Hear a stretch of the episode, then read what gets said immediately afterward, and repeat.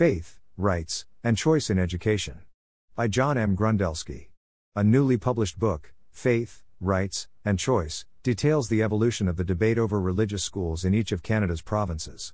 Unlike the United States, where, since McCollum v. Board of Education in 1948, the Supreme Court has twisted the First Amendment's protections of freedom of religion into freedom from religion, especially in schools. Canada has afforded constitutional protection, and sometimes subsidies, to religious schools without anyone suggesting Canadian democracy was imperiled.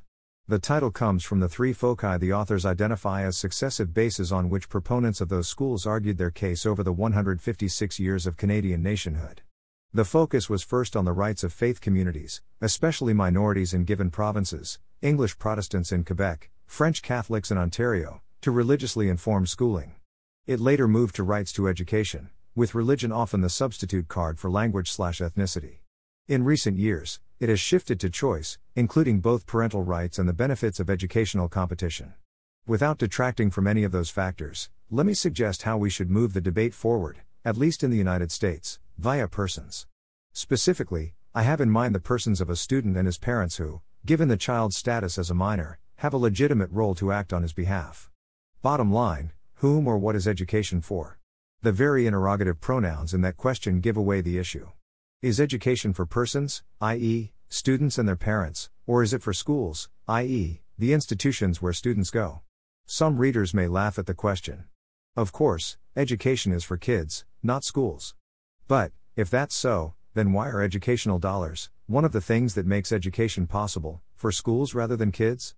Education makes no sense apart from the person educated. We can talk about what a person is taught, for example, should faith be part of education or not? We can speak about why a person may claim an education, i.e., is it his right or privilege? We can discuss the range of educational options, i.e., school choice. But the bottom line is, it all keeps returning to the person. So, shouldn't the question be answered on the basis of what a person is due? On Catholic grounds, the answer would be yes. A person has a right and duty to know things, including above all, God. A person has a right to education.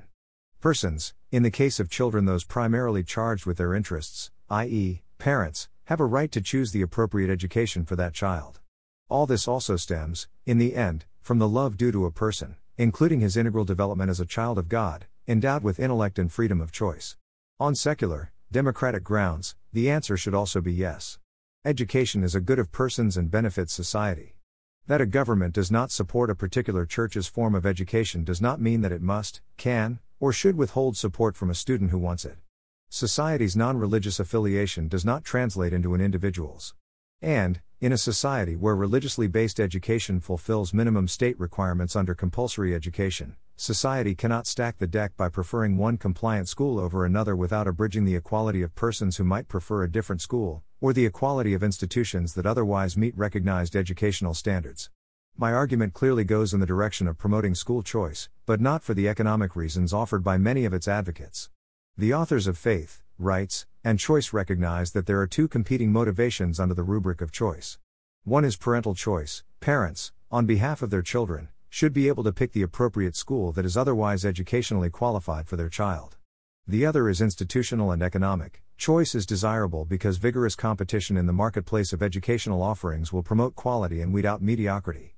Clearly, I endorse the first, without denying some merit to the second. If parents are the primary educators of a child, their choice counts.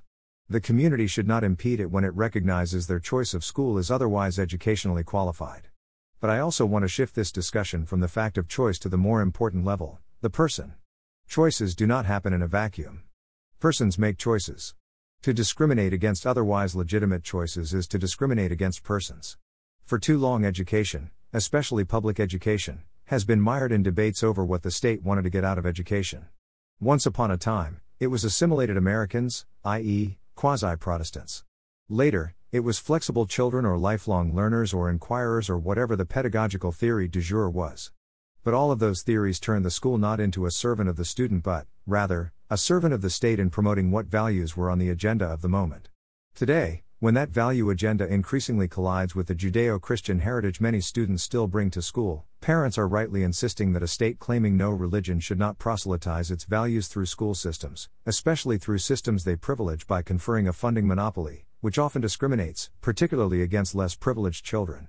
School systems are able to get away with it because of the fundamental assumption that the school, rather than the student, is the apple of the states, and its treasurers, eye.